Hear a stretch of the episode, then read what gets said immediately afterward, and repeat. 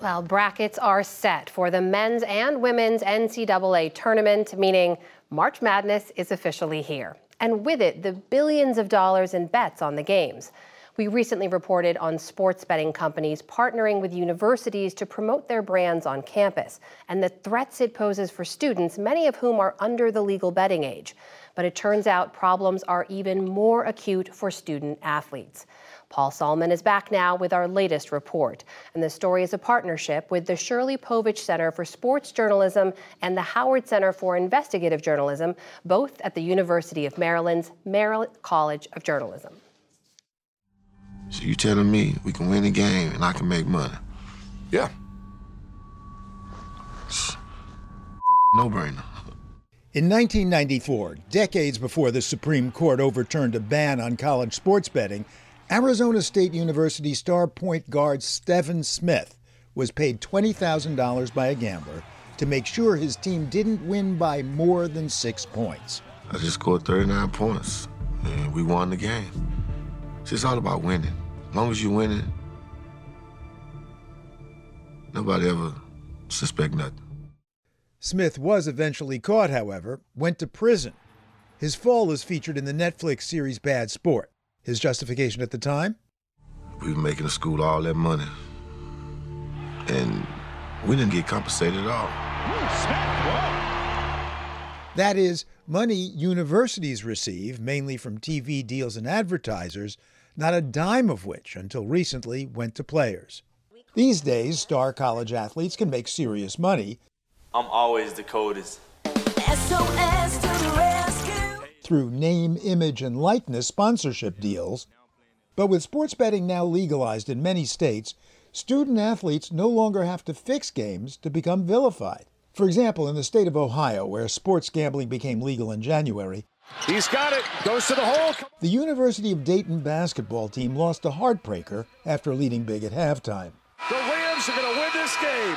Accusations, presumably by gamblers who lost bets, promptly followed. You rigging games for sure. What a chump, tweeted someone. Hope you get caught.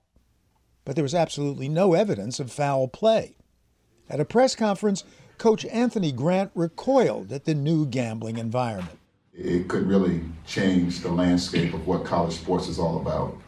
And when we have people that make it about themselves and attack kids because of their own agenda, it sickens me.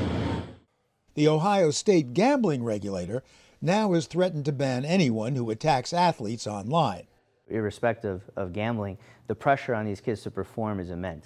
Trevor Wright helps run rules compliance at the nearby University of Cincinnati. I'm really worried that now, because it's legal in Ohio, and students of the university and, and general public, you know, are gambling on the University of Cincinnati basketball and football games and other events, that now they're publicly going to come out via social media or just in the crowd in general and say, you cost me money. And what does that do to the, the mental health of that athlete?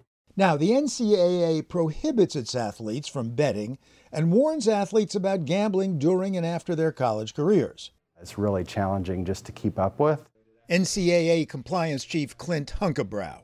From a state-by-state level, they're kind of legalizing the activity and then after the fact trying to adjust to that and put in place a lot more regulation and integrity efforts. So our primary concerns are twofold. One would be the health and well-being of our student athletes, and secondfold would be the, the integrity of our competitions.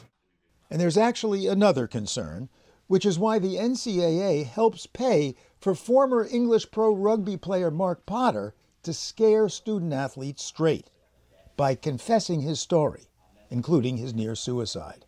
I drove down the road, sat on a train station bridge and tried to psych myself up to jump off in front of one. Because Potter was a compulsive gambler, as some six percent of all gamblers become. At an even much higher rate are college-age gamblers, first time away from home, maybe drinking too much, and college athletes are several times more likely still to become addicted, according to Potter, for lots of reasons. Whether you feel like you have more sporting knowledge, whether you are using the competitive drivers and your almost will to win to try and succeed at it, whether you are trying to replicate what you're not getting out of your sport. Potter shared his own story recently at the University of Cincinnati. I got injured, and that is honestly one of the worst things that ever happened to me. In just his second year as a rugby pro at nineteen, Potter sustained a series of injuries that kept him off the field. Hurt, bored, gambling became his way to replace the competitive high. Within a few short years... I was twenty-four and I was seventy grand in debt. I had no job at the end of the year, no prospect of another contract, and I'd suddenly got an Irish girl pregnant who lived in a different country. He moved to Ireland, started a family, and vowed the betting was behind him. But it wasn't. It started to become more and more unmanageable, and I had to go to great lengths to hide it from her. I used to have a house phone, and we used to pull the cord slightly out of the wall before I went to practice because I didn't want people ringing her asking her for money when I wasn't there and I couldn't answer it. The money for household finances was going towards bets until one day... A repo man came to our house and gave us an eviction notice. I hadn't paid our mortgage for months, and she didn't know. I owed six thousand dollars to my mortgage, and I had forty-two dollars in my bank account. The story becomes even more harrowing. Potter was arrested, ostracized, but even that didn't deter him. I went into my town and I sold my wife's engagement ring and all of my kids' toys for five hundred dollars. And I had to. I literally couldn't stop myself from doing it, and I did it, fully assuming I was going to win the money to pay her back. Okay, enough. You get it by now. As did the student-athletes, though we weren't allowed to shoot interviews or show their faces. But off camera, they were blown away, especially with the pawning of the kids' toys. Potter eventually reconciled with his family. After years of rehab, this is his ongoing therapy. Ultimately, my sports career was a, a failed one, and it was a failed one because of what was going on in the background. So the next best thing from that is to be able to provide information that other athletes don't have to go down the same route. But why is a former English rugby star focusing on America? It's a country that's three hundred twenty million people, fifty states, all with either no regulation or different regulation. Paul Buck founded the firm Potter works for. It really feels that this is the country where we should be spending most of our time from a, from a prevention point of view, because it feels like where we're, where we're needed the most. The company promotes education through lived experience, like Buck's.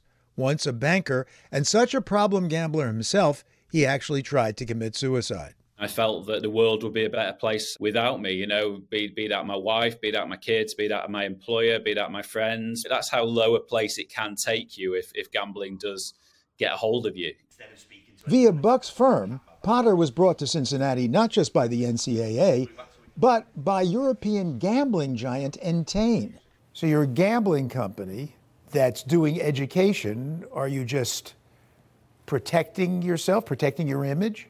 No, we're doing education to achieve long-term sustainability of these markets. So we're protecting the industry, that is right, but we're also protecting customers, our customers, or industry-wide customers, as well as the public at large.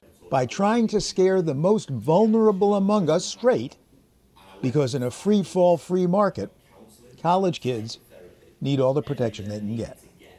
For the P B S NewsHour, Paul Solman in Cincinnati.